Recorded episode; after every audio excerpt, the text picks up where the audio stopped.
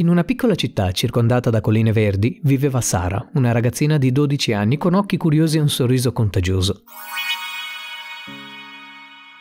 Era l'unica figlia di Marco e Luisa, due genitori amorevoli che lavoravano sodo per garantirle un'infanzia felice. La loro vita era semplice ma piena di calore, con serate trascorse a giocare a giochi da tavolo o a guardare vecchi film insieme.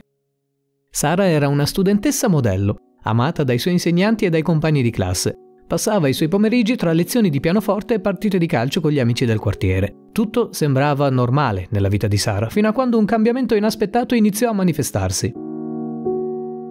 Nel giro di poche settimane Sara notò che i suoi vestiti le stavano stretti intorno alla vita. Inizialmente non ci fece caso, ma presto divenne impossibile ignorare il crescente rigonfiamento del suo addome. Anche i suoi genitori iniziarono a notare il cambiamento, scambiandosi sguardi preoccupati. Tesoro, ti senti bene? chiese Luisa una sera mentre preparava la cena. Sì, mamma, perché? rispose Sara confusa. È solo che sembri un po' diversa ultimamente, disse Marco, cercando di suonare il meno allarmista possibile. Sara si guardò allo specchio e si rese conto di quanto fosse cambiato il suo corpo. Sentì un nodo allo stomaco. Cosa stava succedendo? I giorni successivi furono un vortice di preoccupazioni e visite mediche. Marco e Luisa decisero di portare Sara dal dottor Rossi, il medico di famiglia che aveva curato la piccola fin dalla nascita. Nello studio del dottor Rossi l'atmosfera era tesa. Sara sedeva nervosamente sulla sedia, giocando con l'orlo della sua maglietta, mentre i suoi genitori parlavano sommessamente con il medico. Dottore, siamo molto preoccupati. Sara non è mai stata così gonfia, disse Luisa, con la voce carica di ansia. Il dottor Rossi esaminò Sara attentamente. Esaminò Sara come si deve, con un'espressione molto pensierosa. Dovremmo fare alcuni esami, disse infine ma considerando l'età e i sintomi non possiamo escludere la possibilità di una gravidanza. Le parole caddero nella stanza come un fulmine a ciel sereno. Gravidanza? Esclamò Marco, incredulo. Ma è solo una bambina! Sara, che fino a quel momento aveva solo ascoltato, sentì il cuore saltare un battito. Non è possibile, mormorò quasi a se stessa. Dopo una serie di esami preliminari, il dottor Rossi li invitò a tornare la settimana successiva per ulteriori analisi. La famiglia uscì dallo studio medico in uno stato di shock silenzioso. A casa, nel suo angolo preferito del giardino, Sara trovò rifugio nei suoi pensieri. Sai, a volte le cose non sono come sembrano, disse una voce alle sue spalle. Era Giulia, la sua migliore amica, che era venuta a trovarla. Ho sentito mamma e papà parlare. È vero quello che dicono? Sara guardò Giulia con gli occhi pieni di lacrime. Non so cosa pensare, non ho fatto nulla di sbagliato, Giulia. Lo so, lo so, rispose Giulia abbracciandola. Siamo amiche, no? Affronteremo questo insieme, qualunque cosa sia. All'interno della casa Marco e Luisa affrontavano le proprie paure. Come abbiamo potuto non accorgercene? chiese Luisa con voce tremante.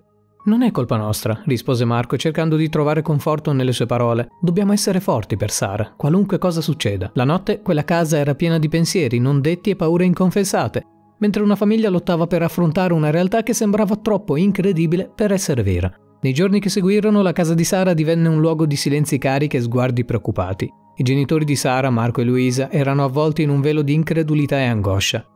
La possibilità che la loro bambina potesse essere incinta a soli 12 anni era qualcosa che non riuscivano a comprendere o accettare. Sara, intanto, si sentiva come se fosse intrappolata da un incubo. A scuola cercava di comportarsi come nulla fosse, ma i sussurri e gli sguardi curiosi dei compagni la facevano sentire esposta e vulnerabile. La sua unica consolazione era il tempo trascorso con Giulia, l'unica persona che sembrava capirla davvero. Una sera, mentre erano sedute nella cameretta di Sara, Giulia prese la mano della sua amica. Sara, non importa cosa dicono gli esami, io ci sarò sempre per te, disse con determinazione. Se devi dirmi qualche verità, dimmela. Sara annui, con le lacrime agli occhi. Ho così paura, Giulia, e no, non devo darti nessuna verità, però se, se, fosse vero, cosa diranno tutti? Cosa penseranno i miei genitori di me? Non importa cosa pensano gli altri, rispose Giulia con forza. Conosco la vera Sara e so che non hai fatto nulla di sbagliato. Affronteremo tutto insieme, te lo prometto. Nel frattempo, in un'altra stanza, Marco e Luisa confrontavano le loro paure. Non posso credere che stia accadendo a noi, disse Luisa, con le lacrime che le rigavano il volto. Deve esserci un errore, eppure l'abbiamo sempre tenuta d'occhio. Sara è solo una bambina, dobbiamo aspettare gli esami per avere certezze, però. Cercò di rassicurarla Marco. Sebbene anche lui fosse travolto dai dubbi, la notte prima dell'appuntamento per gli esami nessuno della famiglia riuscì a chiudere occhio. L'ansia era palpabile e il silenzio della casa era interrotto solo dai suoni dei passi nervosi e dei sospiri profondi. Il giorno seguente, nella sala d'attesa dell'ospedale, Sara teneva stretta la mano di sua madre. Quando finalmente venne chiamata per gli esami, lanciò uno sguardo rassicurante ai suoi genitori cercando di nascondere il suo terrore. I risultati degli esami arrivarono alcuni giorni dopo, portando con sé un colpo di scena inaspettato. Il dottor Rossi, con un'espressione di incredulità mista a sollievo, comunicò alla famiglia che Sara non era incinta. Invece gli esami avevano rivelato qualcosa di completamente diverso. Signori, Sara soffre di una rara condizione medica chiamata pseudocisti ovarica.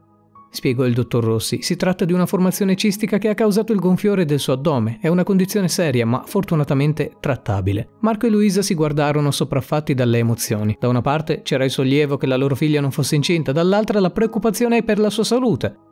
Sara, che aveva ascoltato in silenzio, sentì un misto di confusione e sollievo. Quindi, dottore, non sono incinta? chiese, quasi non credendo alle sue orecchie. Assolutamente no, assicurò il dottor Rossi, ma dobbiamo agire rapidamente per trattare la tua condizione. Nei giorni successivi Sara fu sottoposta a un trattamento intensivo. Era un periodo difficile, pieno di visite mediche e procedure, ma la ragazza mostrò un coraggio e una forza che sorpresero tutti. Durante la sua convalescenza Sara ricevette un incredibile sostegno dai suoi genitori, da Giulia e dai suoi compagni di classe.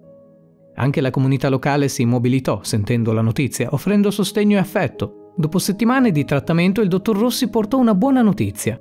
La cisti di Sara era stata completamente rimossa e non c'erano segni di altre complicazioni. Era il risultato migliore che potessero sperare. La notizia fu accolta con lacrime di gioia da Marco e Luisa. Abbiamo passato momenti così difficili, disse Luisa abbracciando sua figlia.